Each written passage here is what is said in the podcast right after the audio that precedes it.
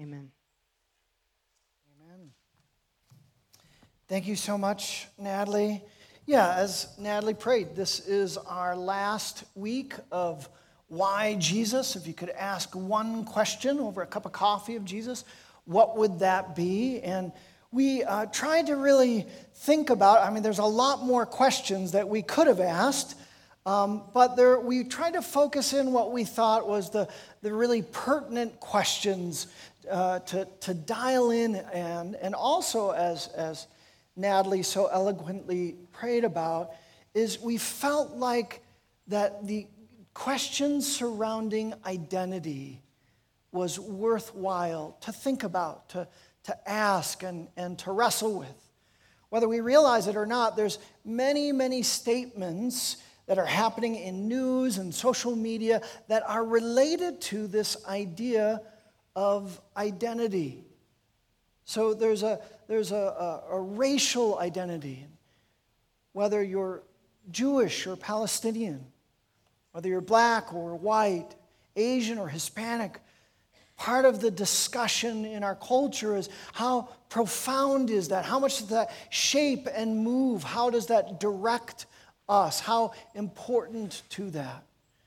You have a lot of questions surrounding the idea of our gender and, and people coming and saying, we're wrestling with our, our identity in terms of gender and are we transitioning to a, a different gender? It relates to our, our sexual identity. All these things, we've, we've got questions that are happening in our culture. And then you've got other elements that don't really make the news necessarily, but are important parts of our identity. Uh, our relationships are a profound part of our, whether I'm married or, or single, husband, wife, son or daughter, all of that, we get our uh, sense of identity. Sometimes our career and our profession. And if we lose that career, we can go through that sense of, uh, of uh, identity crisis that can be there. I wanted to share a little bit more personally this morning in talking about identity because there was a, a, moment in my life that I don't know if I would say I had an identity crisis necessarily, but there were, there were cornerstones of my identity that were really rocked. This was in 2008 when first wife, the mother of my kids, that she took the kids from Colorado with an intention not to return. And some of you know that story. Some of you, many of you, prayed with me and walked with me through that process, but this was a, a, a, a long process. And there were core elements. Part of what made it so difficult was there are core elements of my sense of who I am that were shaken.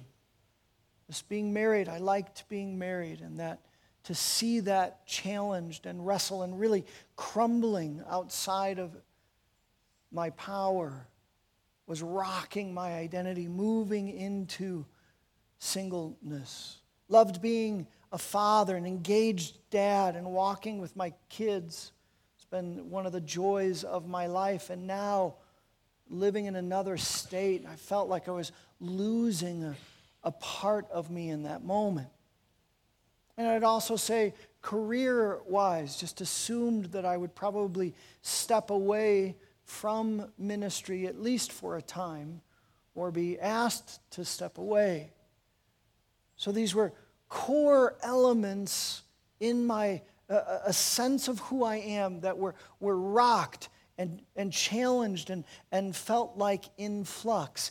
If in 2008, in that moment, if I got to ask one question of Jesus, perhaps one of those core things is like, Jesus, what do I do now? I, I, I'm not quite sure who I am now. What's happening now? Where do I go now? And I've wondered what Jesus would sh- say. I think in his kindness, he would affirm many elements of our identity that are, are good and right in us. But I also wonder if he would do this. I wonder if, above all the things that he would say, that that he would say, I want you to be mindful of all these difficulties and struggles and questions that you're having, no matter where they are in terms of relationship to who you are and your identity. I want to focus in on the core, the center of who you are in Christ. And that's what I'd feel led for us to do in this final week of the series is that we would really ask that question as Christians, as children of God. How would Jesus articulate the center of our identity?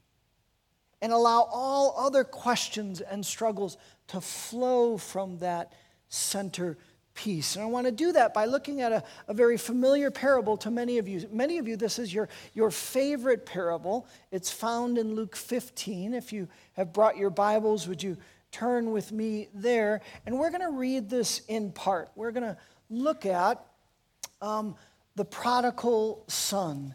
And what I'd like us to do is, is have fresh eyes, approach this, this parable with fresh eyes, especially through a lens of identity. We want to look at the identity a little bit of the younger son, the identity of the older son, and the identity of the father. Okay? We're going to start in verse 11 and we're going to read parts of the parable. I'm going to go through uh, verse 11 through uh, 20, and we'll pause there. So Luke 15, verse 11 reads Jesus continued There was a man who had two sons. The younger one said to his father, Father, give me half of the estate. So he divided his property between them. Not long after that, the younger son got together all he had, set off for a distant country, and there squandered his wealth in wild living. After he had spent everything there, there was a famine, a severe famine in that whole country, and he began to be in need. So he went and hired himself out to the citizen of that country, who sent him to the fields to feed pigs. He longed to fill his stomach with the pods that the pigs were eating, but no one gave him anything. Verse 17. When he came to his senses, he said, How many of my father's hired servants have food to spare? And here I am starving to death. I will set out and go back to my father and say to him, Father, I have sinned against heaven and against you. I am not no longer worthy to be called your son. Make me like one of your hired servants. So he got up and he went to his father.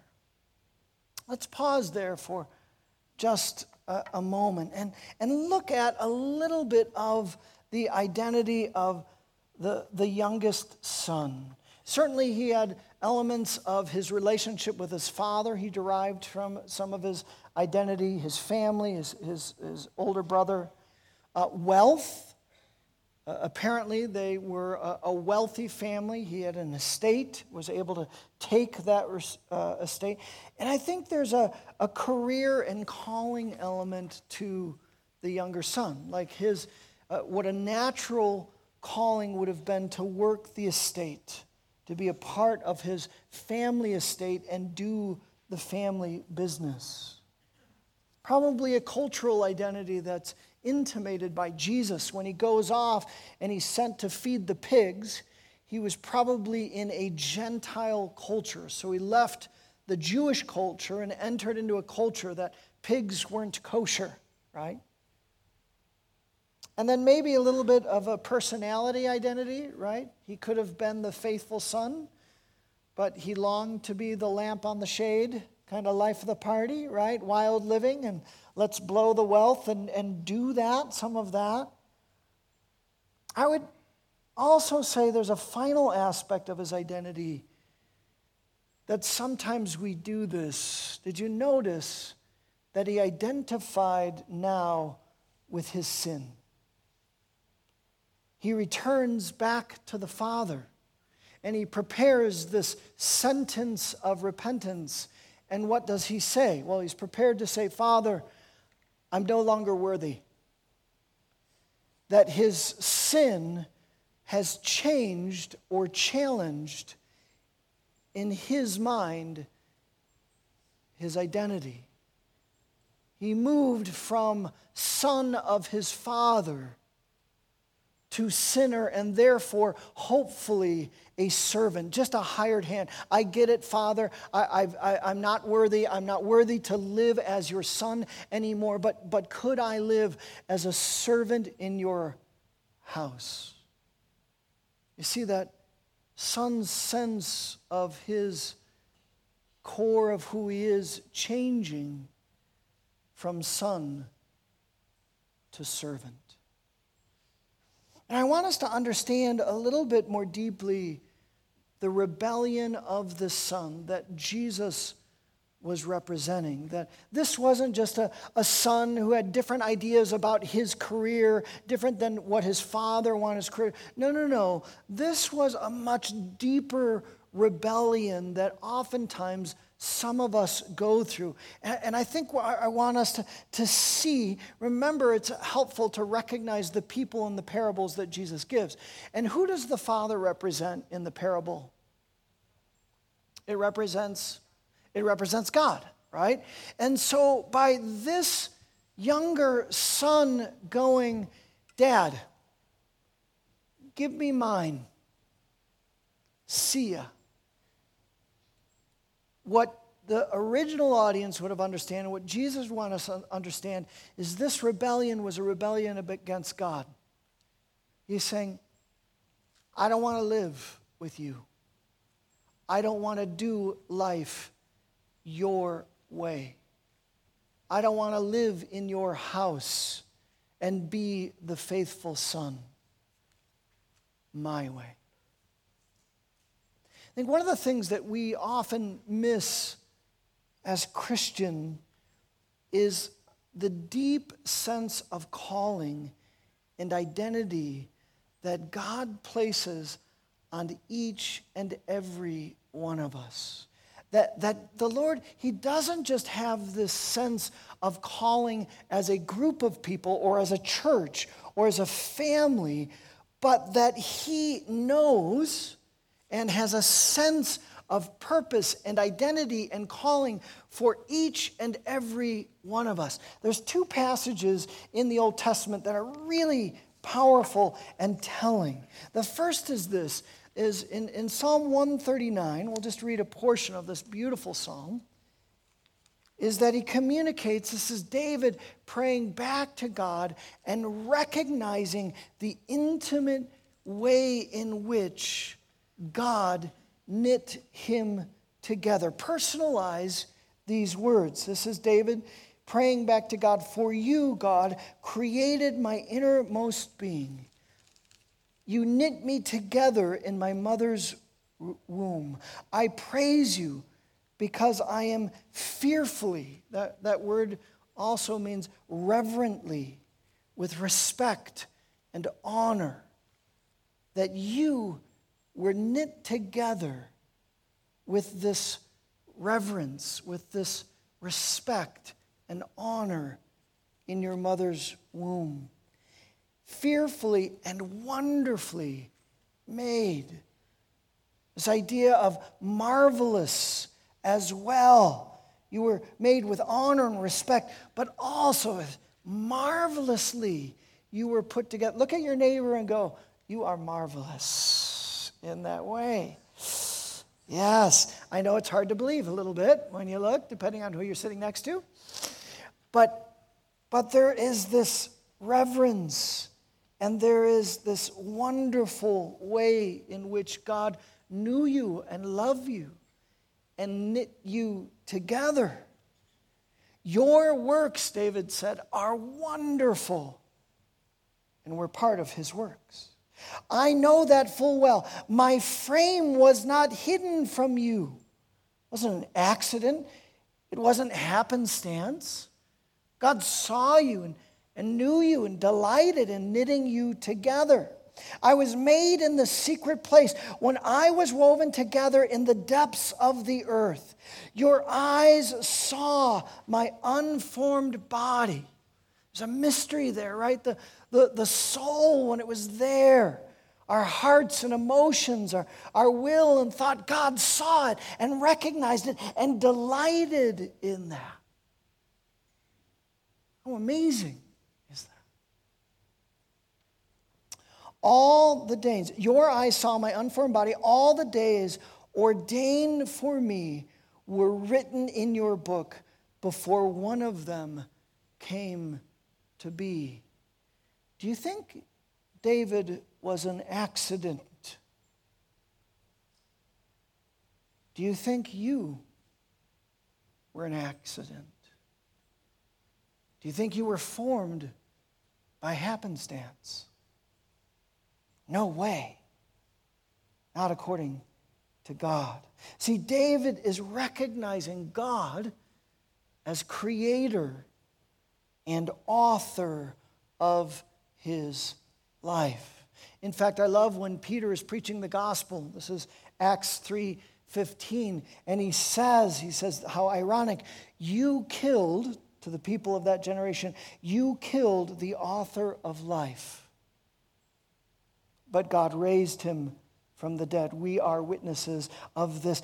God desires that we would know him not only as our author, that, that He intentioned, He knew us before our body was even being formed, but that we would also know Him as Creator and author of our lives. We'll, we'll come back to this idea, but that His plans and purposes, that in that secret place, He was like gifts and calling and personality and longings of the heart. He filled us with all those things.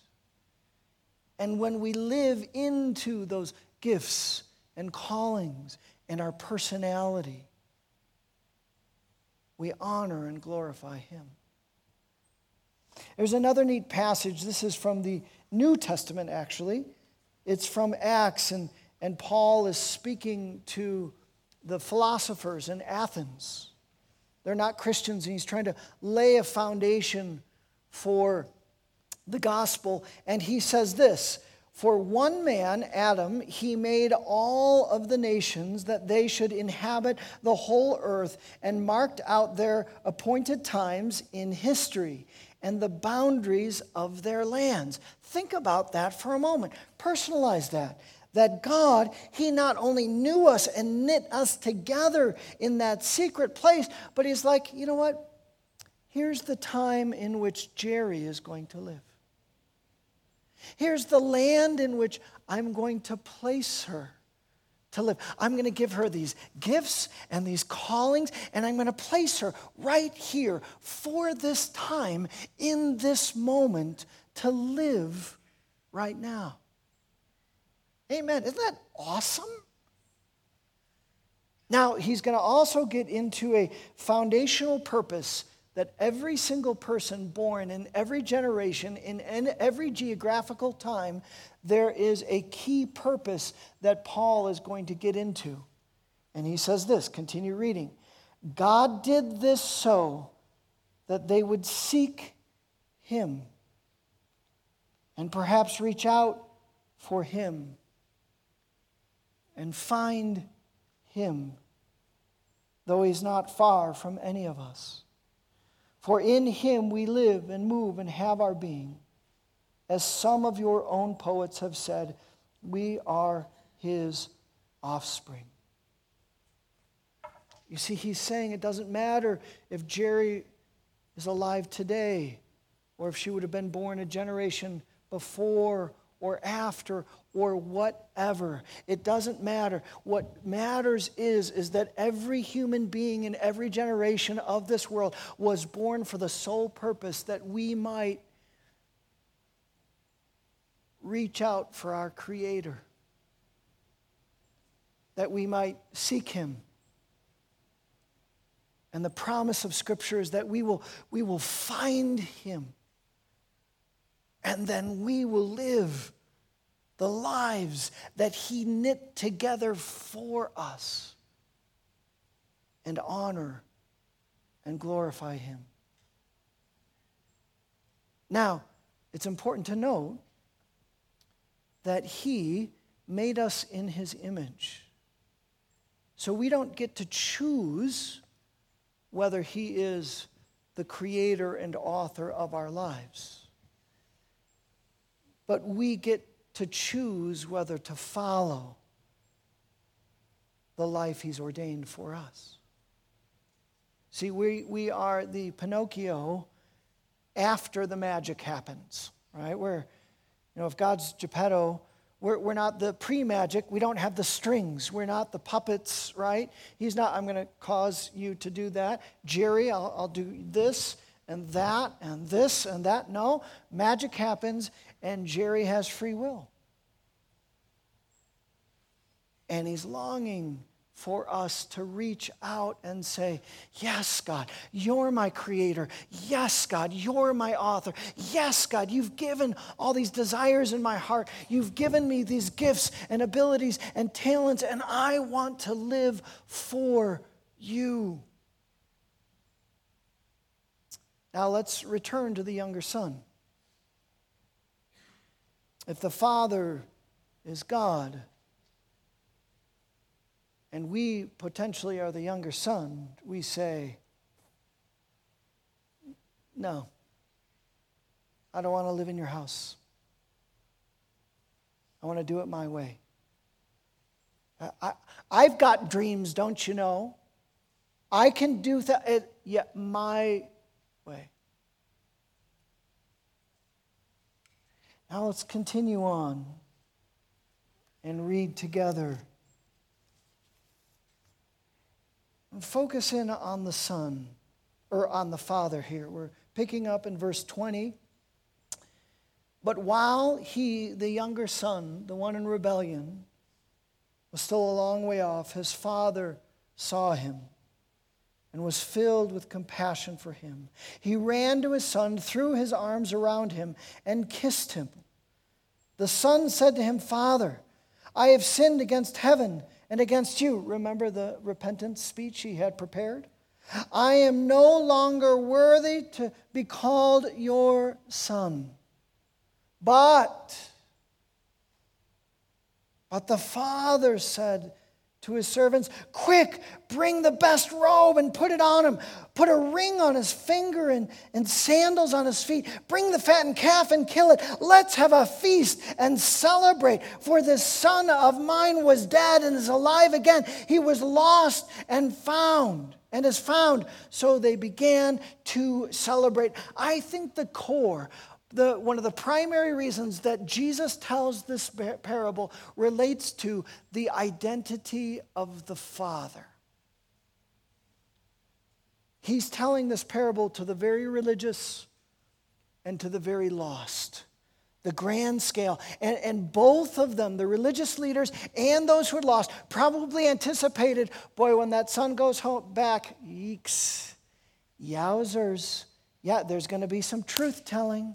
There's going to be some justice. There's going to some punishment. And how do and will he take? That's the question. That's the tension of the parable. Will the father, the son rebel? Will he even take him back as a hired hand? And Jesus turns the table, doesn't he? He starts piling on. You see the, the sandals and the ring and the robe and the feast. They were like, What?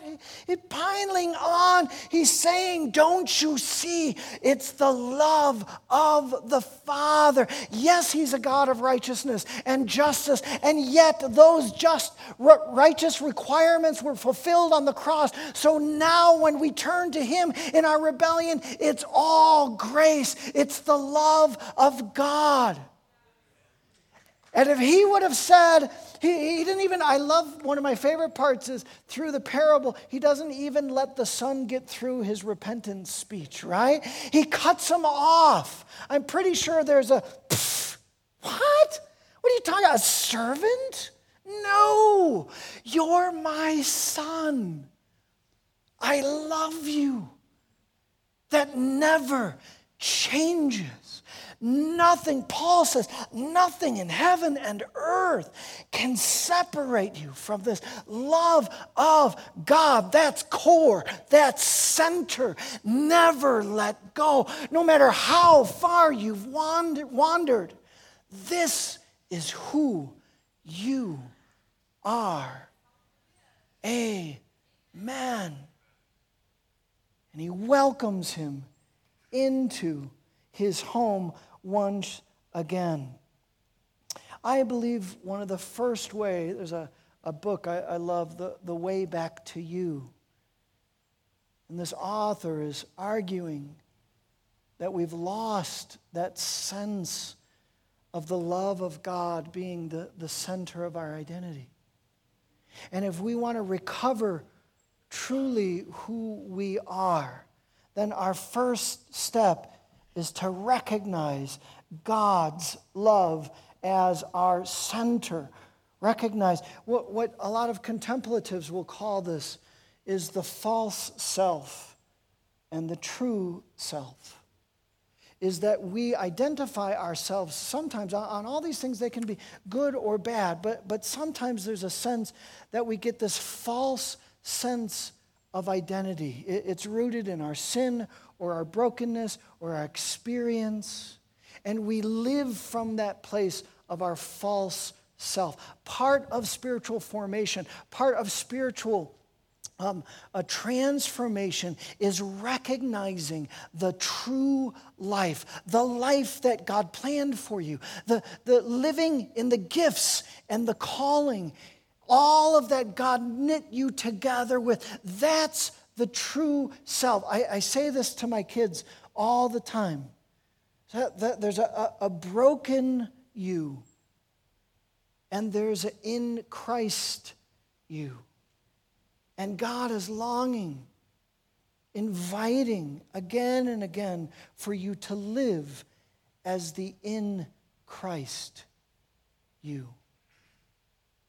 Paul says this about the love of God. Ephesians 2 4 and 5. But because of his great love for us, because of the love of the Father, God, who is rich in mercy, made us alive with Christ. He gave us that, that true life in Christ. Even when we were dead in our transgressions, that younger son was dead in his transgressions. He says, I love you. Come in. It is by grace you have been saved. That's the first step. The first step is recognizing that. And the second step, like the younger son, is turning back towards home, back towards that true sense of God as our author, God as our creator. Now, it's worthwhile to note that the younger son's return home wasn't just a, I'm sorry, dad. It was a decision to live in his father's house again.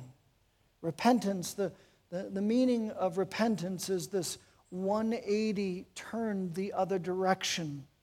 This isn't simply I'm sorry I ran out of money. Can you help? This was, Dad, I want to live in your house. I want to do it your way.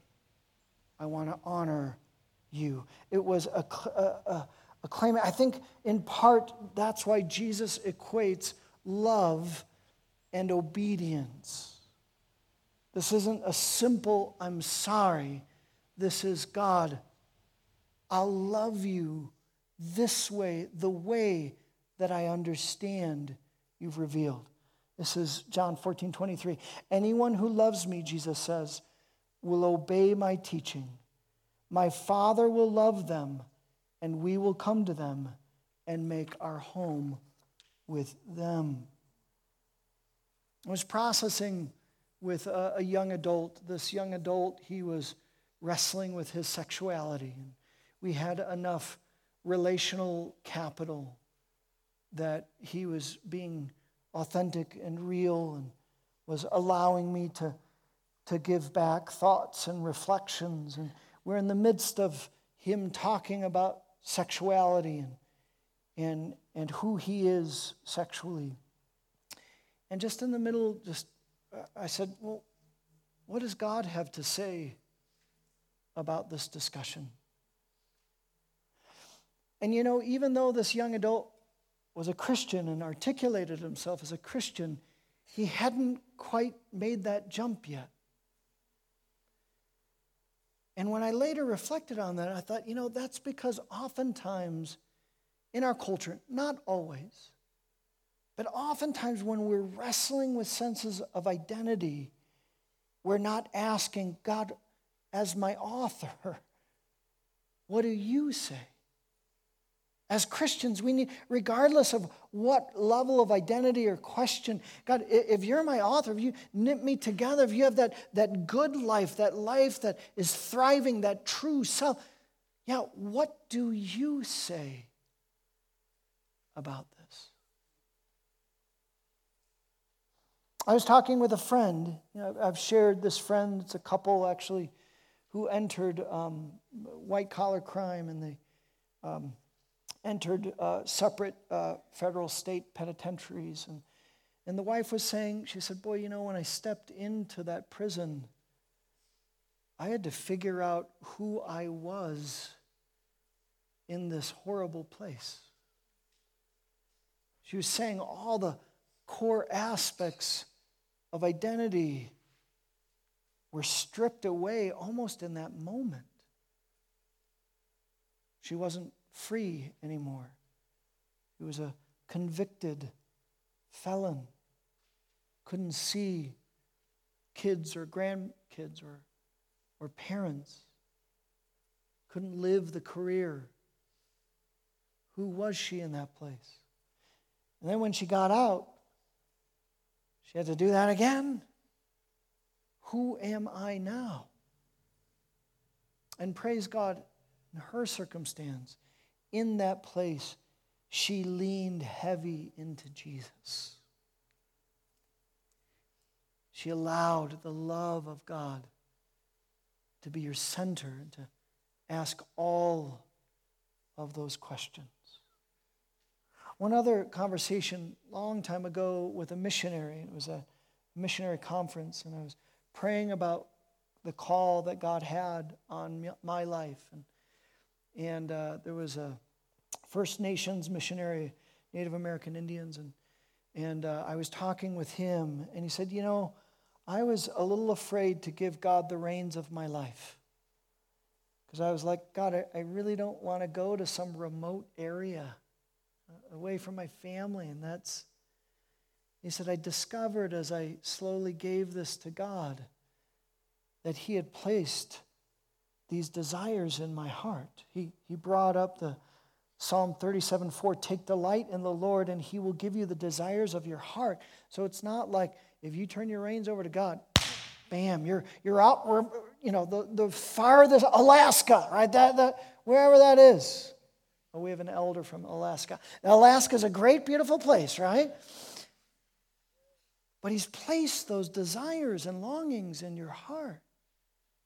He's not want to, wanting is a, a dictator say, You do, I don't care if you don't want it, you go. No, that's not the Father He is. The Father He is is, Don't you know I love you? Don't you know I gave you those desires? Don't you know? I gave those gifts to you, those talents and abilities that you've been working. I delighted when I knit you together in your mother's womb. That's the Father that He is to us. We pursue our identity, our calling, and purposes, knowing that this Father, this loving Father, His love for us, even in those moments of disappointment, even in those moments of rebellion, even in those moments that we perhaps say, I don't care, God, I'm doing this. He says, I love you. Never forget. Now, there's one more person in the story that I want us to, to finish on is the older son. Can we ask the questions of identity of the older son? Picking it up at verse 25. Meanwhile, the older son was in the field. When he came near the house, he heard music and dancing. So he called one of the servants and asked him what was going on. Your brother has come home, he replied, and your father has killed the fattened calf because, uh, because he has him back safe and sound. The older brother became angry and refused to go in. You can kind of feel his blood starting to boil. So his father went out and pleaded with him. But he, the older son, answered his father, Look, all these years I've been slaving for you and never disobeyed your orders. You have never gave me even a young goat so I could celebrate with my friends. But when the son of yours who has squandered your property with prostitutes comes home, you kill the fattened calf for him. It's wrong. Father says, My son, you always are with me, and everything I have is yours. Well, we had to celebrate and be glad because this brother of yours was dead and is alive again. He was lost and is now found. How do we understand the older brother's response and the father's response to the older brother? Well, first is this what, what about the identity of the older brother? How did he see himself first and foremost? Slave, that's exactly right. He was the son of the father. He's living there, and yet he describes his life for the father. I've been slaving for you. He saw himself as a servant or a slave, right? And then how did he see his brother? He couldn't even call him his brother. Did you notice that? He's like, This son of yours. Yeah? And then he brings up his sin. He sees himself, his brother as according to his sin, right? And he says, You, you didn't even give me a, a, a calf with my friends. I mean, did he really have friends? I don't know. He's a little sourpuss, but let's grant him that, right? Right? So he's seeing through this lens of sin. If we're honest, don't we see others through the lens of their sin? Aren't we often the older son? That, that maybe we've gotten this idea that the, the love of God is the center of who we are, but I believe that Jesus would say that's not enough. You need to see others even in their rebellion, even in their brokenness, even in their struggle, that the center of their identity is the love of the Father. They don't get it yet, they don't understand.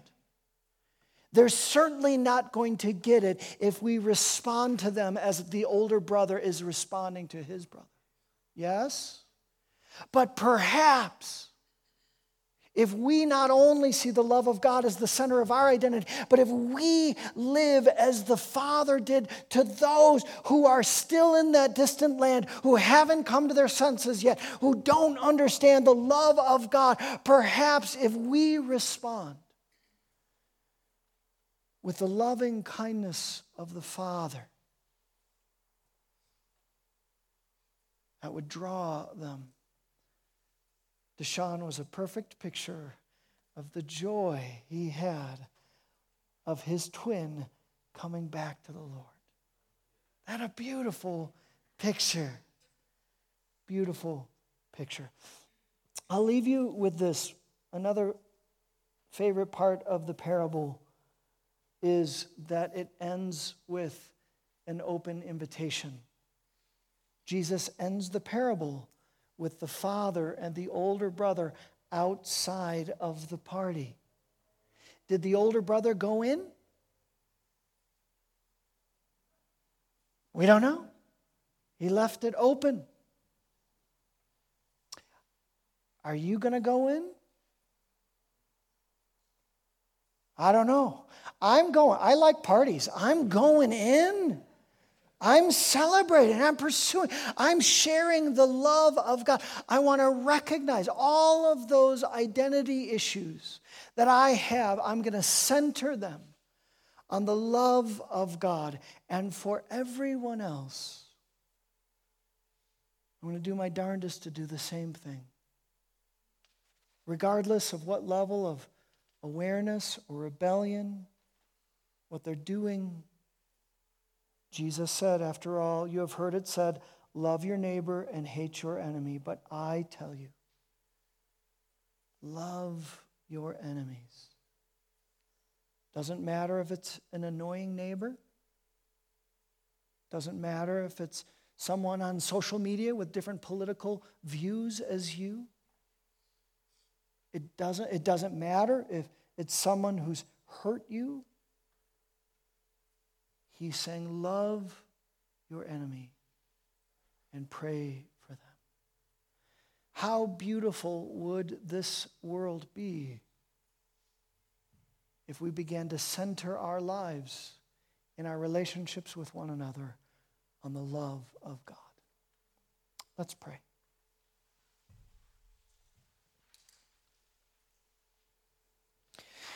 So, Father, it's overwhelming to think that you know each and every one of us so intimately. It's incredible to think that you knit us together in, your, in the, the womb of our moms, that, that you gifted us, you blessed us, you graced us with all these things. Lord, Lord, would you help us to to live in your house in this life. Would you help us to discern your voice and, and recognize this, this life of goodness and grace, this life rooted in love, this life that's true life?